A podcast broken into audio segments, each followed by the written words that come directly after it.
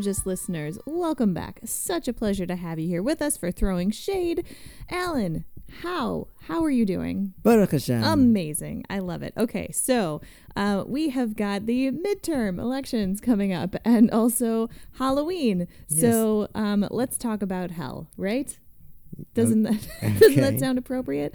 Um, we were going to use today's episode to talk about Azazel, which is a little bit of a complicated thing. Alan, you'll help elucidate and and tease out all of the meanings here. But um, Azazel, the, the the term may be familiar to some of our listeners from the Yom Kippur liturgy. Um, there's there's a whole sort of uh, ritual that we talk about on Yom Kippur with regards to Azazel and getting rid of the sins of the house of Israel. And also, when I think about Azazel, um, it's been a while since I've been to Israel, but there's this phrase um, that maybe people still say. I don't know, like Lech Azazel, like go to Azazel, basically means go to hell, and it's not a nice thing to say to another person. So let's talk about it. Azazel, Okay. Alan, bring it. Tell us Um, more. Yeah. So, uh, okay. So, I think it should be clarified that, um, well, first, let me just say this. Depending on where you're coming from, what tradition you want to follow, the word Azazel can mean different things. It can mean either the name of a place Right. or it can be the name of a living entity. Okay. And if it is the name of a place, I think it should be clarified that that place is not hell.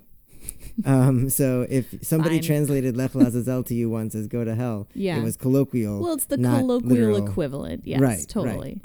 yes. Right. Um, what is Azazel the place then? If it is a place, Mm-hmm. it is. Uh, it, there's a whole um, discussion of it in the Gemara Masechtas Yuma, uh, which is the Gemara- So the Talmud and Tractate, Tractate Yuma. Yeah. Yuma, which talks about the Kohen Gadol's avoida on uh, Yom Kippur, the, the worship service of the the, The high priest. Yeah. on, on Yom Kippur. Um, and uh, I encourage our listeners to go learn that stuff. And it's 67A, Mm-hmm. um, at page A. is- Great. yes. Um, so, it, uh, but I don't want to focus on it as a place. I want to focus on it. What was that? What would Azazel mean if it were a living entity? Mm-hmm. So, um, in that discussion in the Gemara is um, a whole thing about uh, uh, where it talks about what it is as a place. Uh, there is actually Rashi's commentary, so we're following on our Hmm. last episode about Rashi. Yeah. Yeah. Rashi discusses that Azazel, uh, he's actually described as a person, not just a per- uh, person, not a person, a living entity, I should say. Mm-hmm. Um, A being, a creature, a creature, a dude, sure, perhaps. Um, yeah.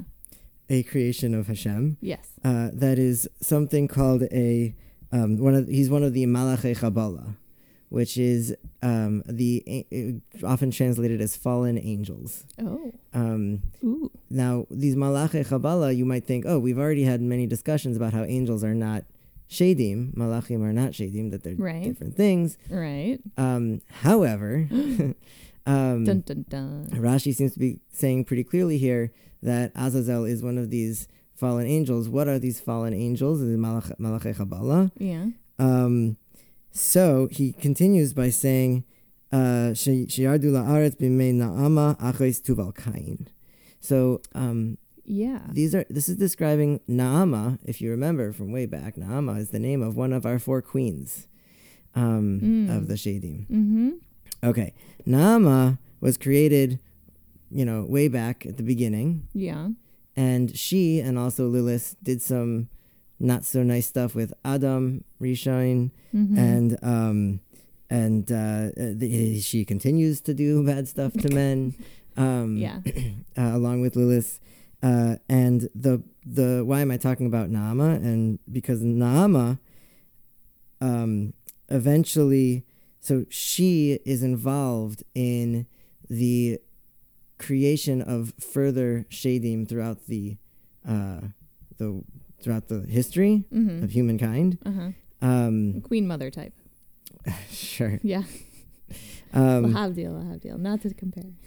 um, and what happens is that after the flood, Mm-hmm. if you look at the the Torah text there um, in in Parshas Nayach, uh, you see a strange thing that the rabbis talk about, you know, pretty much ad infinitum. Yeah. There's these these these things called bnei Eloi- bnei Elohim or Yeah. bnei Eloi- yeah. So that the, these these giant creatures Right. that are just Elohim, Like, around. yeah, the, the children of the mighty ones, if you wanted to be real loose about the translation, or the children of God.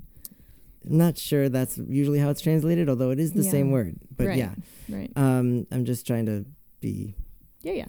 accurate here. Mhm. Um, yeah, the um, so that so uh, these creatures, these giants, uh, what are, is usually how they're understood, uh, copulate with human women Mm-hmm. and create demons. Who are these creatures? mm-hmm. Well, we know about a few of them. Um, we know about like uh, well, so um, we know about basically three of them have names, Mm-hmm. but there's another source called the Book of Chanaich, Mm. um, which is not exactly a authoritative source, I would say. right. But there is the source that says apparently there are 18 of them, and they're called Nasi'im. They're called princes. Mm-hmm. These are the spawn of Naama. Mm-hmm. and they in turn copulate with human women mm-hmm. and one of these spawn that whose names we know Mm-hmm. is azazel oh.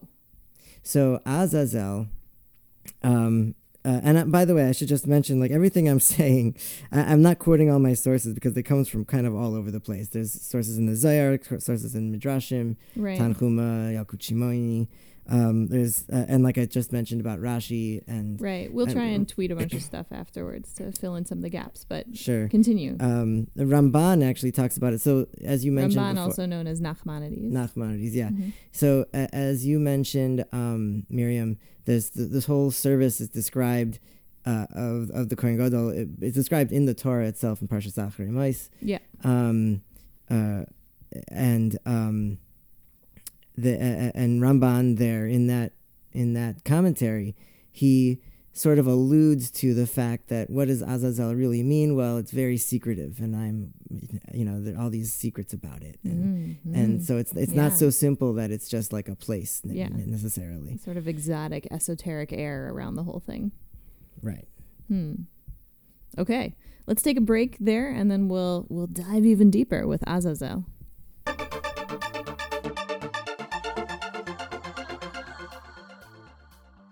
Okay, so we're talking about Azazel, who um, appears on the scene right after the flood, where there's just all of these kind of weird mishmashy copulation-y things happening, and um, different creatures appearing on on the earth and and doing their thing. So so tell us more about Azazel. What else do we know? Right. So um, the thing about Azazel that I find pretty interesting is that he is uh, related. Hi- His whole yes, yes. He uh, according to all of the midrashim and other sources that we just mentioned, he appears at the ti- at the time of the flood. Mhm. However, he's first named in the Torah at Parshas Achrei, like we said, Okay. and um, and all this stuff about the the uh, the Kohen Gadol. And if you are not familiar, I encourage you to learn. It's in it's in the, it's in the book of Leviticus. Um, But what happens is, uh, roughly, briefly, in a nutshell, the Kohen Gadol he has two goats, Right. and there's one goat, and, and there's a lottery involved, and the one goat is sent to be brought as a as a sacrifice in Mhm. the temple, right. and the other goat is sent la Azazel, is sent to this Azazel. Either that's a place or a, hmm or to Azazel, or possibly both, um, which Hmm. is the most likely answer, hmm um, because there is a specific place that the uh, that the goat is sent. What's Hmm. interesting to me about it is that they're goats, and um, right. Yes. and we know from other sources that there is a class, a caste of shadim called seirim, which Oh, are yeah. goat-like. Mhm. Right? They're not goats, but they are. They have goat-like features. Right. And you see this term seir or the or seirim Mhm. um, at v- various places in the in the Torah. Like they're just sort of casually mentioned. Yes, there was there was the, the Torah way. talks about seir worship, which was as a bad thing Mm. that was happening. That people would worship these. In English, they're called satyrs, S A T Y R, but uh, which comes from seir, but they Got it. are goat Yeah. like creatures. yeah. Well, the Torah in general tends to not look favorably upon any worshiping anything but God, right? yes, like thank you. but yeah, especially especially goat demons. That seems to you know, not so kosher. Right.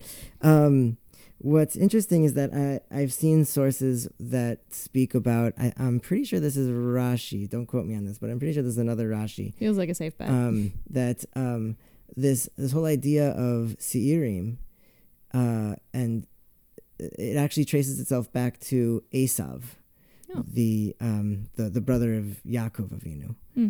uh, because he's called Ish Sa'ir, which Mm. means hairy, right. but Seir and Sa'ir are spelled the same in Hebrew. Oh. And um, that he may have been somehow related to Esav, and he was so Esav rather was somehow related to the Seirim. yeah. And um, we also know he was kind of a wild person and not, you know, like right, right. An um, outdoorsman. sure, Kind of a Nick Offerman type. okay, Not except really. except hairier and more demon-like. Right. Um, right. Less lovably rugged. Um, sure. yeah, no, but it's interesting. There's a couple of this is this is um, you know, another example of the rabbis kind of reading back into the text and actively seeking out an origin story for um, for Azazel, right? And attributing his his birth to this this wacky time right around the flood. And then also for the Seirim, reading back into the text and trying to make that connection of like what what is the origin story? Where did these come from? And um, you know, trying to draw those those connections for the things that they're seeing in the text later on. Right. So okay, so um, so what's the takeaway from Azazel? What what should we be? What do you think we should be thinking about this character, and why is it important? I mean, so. Uh, what, I mean, there's many things you could draw from it. I, the first thing that comes to mind is, of course, the actual Avodah of Yom Kippur, Mhm. where Kohen Gadol is taking these two goats and deciding one of them is going to carry the burden of all of the Jewish people's sins for the entire year right, and take it off to this shade, possibly, right? right, which is fascinating because I feel like uh, we've talked a lot about Shadim being um, kind of the ones who stand in the way of doing mitzvahs in the first place. And then the goat that represents all of those missed mitzvah opportunities and those mistakes and all of the, you know, the, the stuff that we've screwed up on throughout the year then goes back to the Shadim, who, you know, in some ways are, you know, considered to be somewhat responsible for, Right. I mean, so there. that in the first place, right? It's interesting. I, I, I hesitate to to follow that line of logic just because. Well, I'll say. Let me start by saying this. What you're saying is corroborated by a pretty reliable traditional source, the Me'am Lo'ez. Hmm. He says that, um, uh, in fact, this was a kind of way of, um, kind kind of a way of, I don't know, appeasing uh, Mm. Azazel, who he thinks of, and this is he's not the only one who thinks that Azazel might also actually be another name for possibly different Shadim, Hmm. one whose name I won't say, and one who is um Yeah, and and because he's a baddie. and we one want who- to talk about him. and one who is the Satan, which is not really a shade. right. Um, Hmm. um, and uh, eh, so according to the Me'am Lo'ez, it, it it it would follow your line of logic would follow to be like, oh yeah, it's it's like appeasing this Right. this is but but I hesitate to do that because of what we talked about. Like it would seem it it could seem like that would be sort of like a demon worship kind of thing, right? Like we're we're sending this sacrifice, one's going to Hashem and one is going to this other quote Right. unquote power. Which yeah, that's not quite what I meant. I guess it just it just feels like things coming full circle, right? That Uh-huh. the demons are they're standing in the way of the Israelites at the time doing mitzvahs, um, and then the all of those mistakes and missed opportunities get sort of um, uh, ritually placed upon the head of this goat and sent back to the demons. Um, so it's sort of like this is this is your shiz to deal with, you know. There's there's something about it like just coming always Oh. coming back to them, right? Not not as an not as an offering or an appeasement, but like that it all it all literally and symbolically comes back to the shadim. Um, I think that's brilliant. I didn't think of that. Um, What? and That's going on a shirt. I'm just kidding. no, I like Um, that. I like that. Um, I'd have to look more deeply into the Me'am Lo'ez to to see if that if he would follow what you're saying as well. yeah, I'm just, it's a um, guess. but but it's a it's a it's a nice one. It's a nice one to think about. Aw, thanks. Yeah. Yeah. If there's anything nice to think about when it comes to Azazel, let's make it that. Cool. All right. Well, thanks, Alan.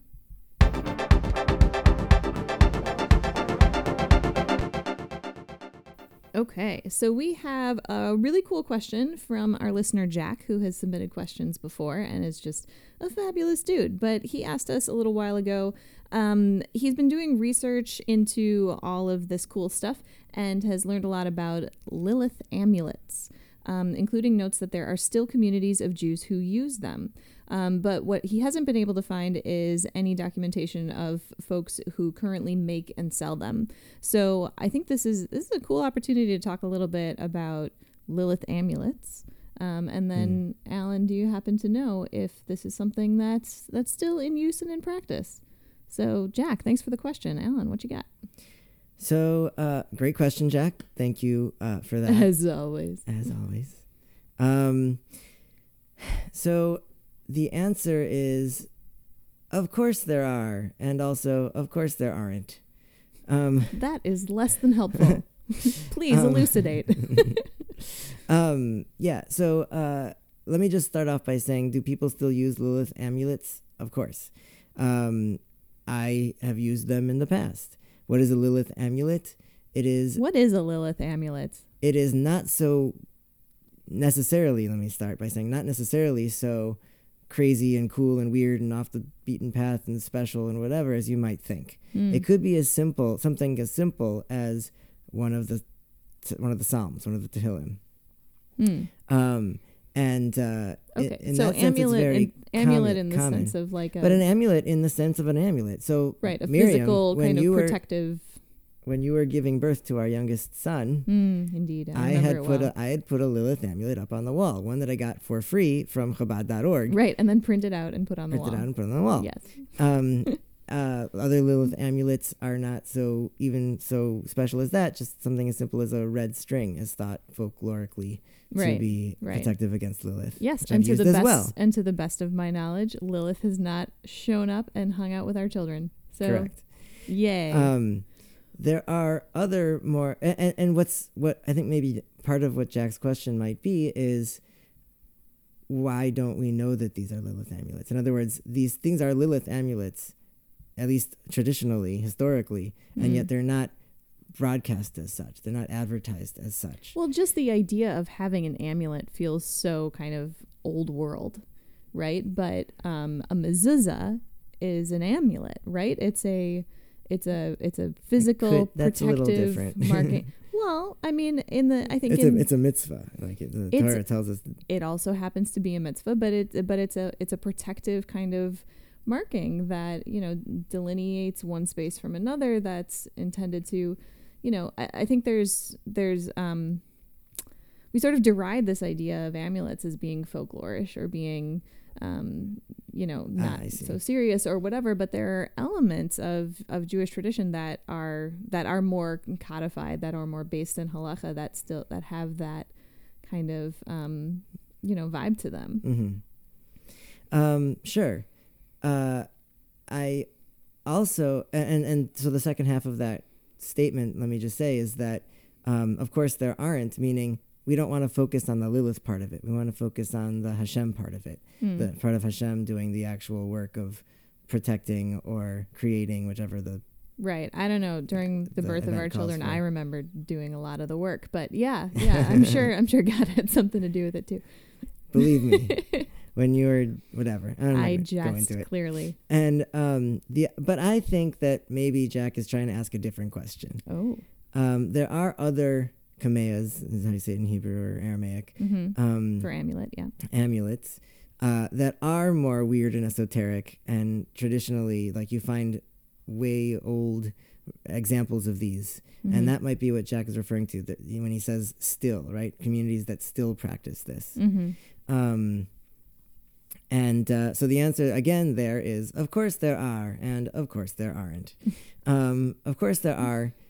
Uh, let me start with, of course there aren't, um, because again you run into the problem of what is the deal with all of these things that are happening and it's not really fully explained and why isn't it fully explained well it depends depends on which community you're talking about Mhm. I'm gonna start by saying I don't know much about a lot of these communities and their and their um, tradition with Shadim and Lilith specifically. Mhm. Uh, my very meager expertise that I feel like I'm versed enough to have a podcast about Yeah. comes from the Ashkenazi tradition. Right. But I know that there's a lot of this going on very openly, as opposed to a lot of Ashkenazi communities, very openly in um, Sephardi and Mizrahi communities. Mhm. And uh, it's uh, so I'm not going to say too much more about that. I would start by suggesting Jack and anybody else who wants to really look into this start with those communities. Mhm. Of course, there aren't because you can't just look up online for these things. There's no Baalei Shem doing these things online. Um, and that was one a part of Jack's question in the actual text, which you didn't read because it was a long question. Mhm. But um, I love the I, the fact that everyone thinks that all the sum of human knowledge knowledge is accessible on the internet, and anybody can just search and you know ask Jeeves or whatever people are using these days. Oh, honey. Um, um, so much work to do. um, yeah. Uh-huh. um, You can Um, reach Alan at his Hotmail address. I don't have a Hotmail address. Um, yeah, so you um, you can you can you can access all this information, all this. It's not true. yeah. There are many many things, ex- especially closely guarded secret things, such as Kabbal- kabbalistic stuff, such as shadim stuff, such as right. other occulty kind of stuff. I mean, that stuff's all on Friendster and MySpace. no, it's not on the internet at all. That's the whole idea. Oh. You have to know people and you have to be in those Mm. communities. So if you're in one of these communities, I know that there are, like I said before, Mizrahi and Sephardi kind of um, Baalei Shem Mikubalim in Israel, Mhm. um, but you got to know somebody who knows somebody. Mhm. And I know that there are Ashkenazi people doing that too, not just in Israel, but in parts of the rest of the world too. Mhm. Um, and uh, you know, uh, I've I've I've contacted these people. You know, I know they exist. Using can't- what mechanism? Knowing a guy who knows a guy. and what- then contacting them via. and sometimes and sometimes internet. no, no, not the internet. Sometimes.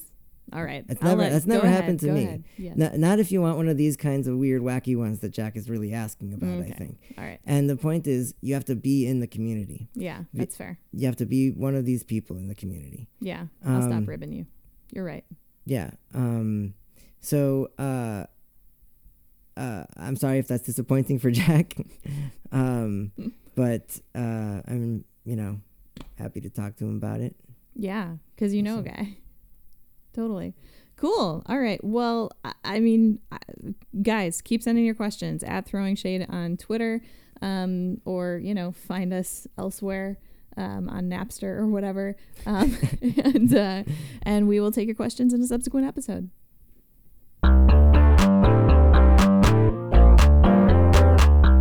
Okay, shade throwers, we've come to the end of our time, but we're going to leave you with a quick action item or something to think about, I guess, to ruminate on as you go into the rest of your week. Um, and a couple of the things that we have talked about in this episode um, go back to this idea, I think, of uh, protection during a time of transition. Um, we we talked about the origin of Azazel being coming out of you know the rabbis kind of dig back into the text to figure out where did this come from and come back to a time um, of of wild transition you know with the flood and Uh-huh. and going into a new world and there was all this crazy stuff happening and these weird creatures emerging and all this and it must have come from that um, and then this idea of kameas of amulets sort of being that protective grounding force in times of transition like giving birth or like walking from room to room. you know from room to room and moving from one space to another that you need something there to to hold onto to ground you to remind you of of what matters and what's important and um, i think that you know regardless of whether the transition that you are experiencing is personal and small or national and super crazy important it's really um, it's really key Go to vote be able to wants to go vote uh, it's really key to be able to ground yourself in something and remember what matters and hold on to that and and get through that that liminal time because that's when um, crazy things can happen. That's when it's easy to lose sight of of uh, what really matters and feel like you're out of control. So having that that grounding thing to come back to and remind you of who you are and where your center is and all that kind of good stuff can be really really powerful. So, all right. That was good. Thanks. Wow, I got lots of kudos from you today. I dig it. Yay. All right, everybody. Shade throwers, you're amazing. You're gorgeous. Go out and be your amazing selves. And we will catch you here next time on Throwing Shade Better Living Through Jewish Demonology.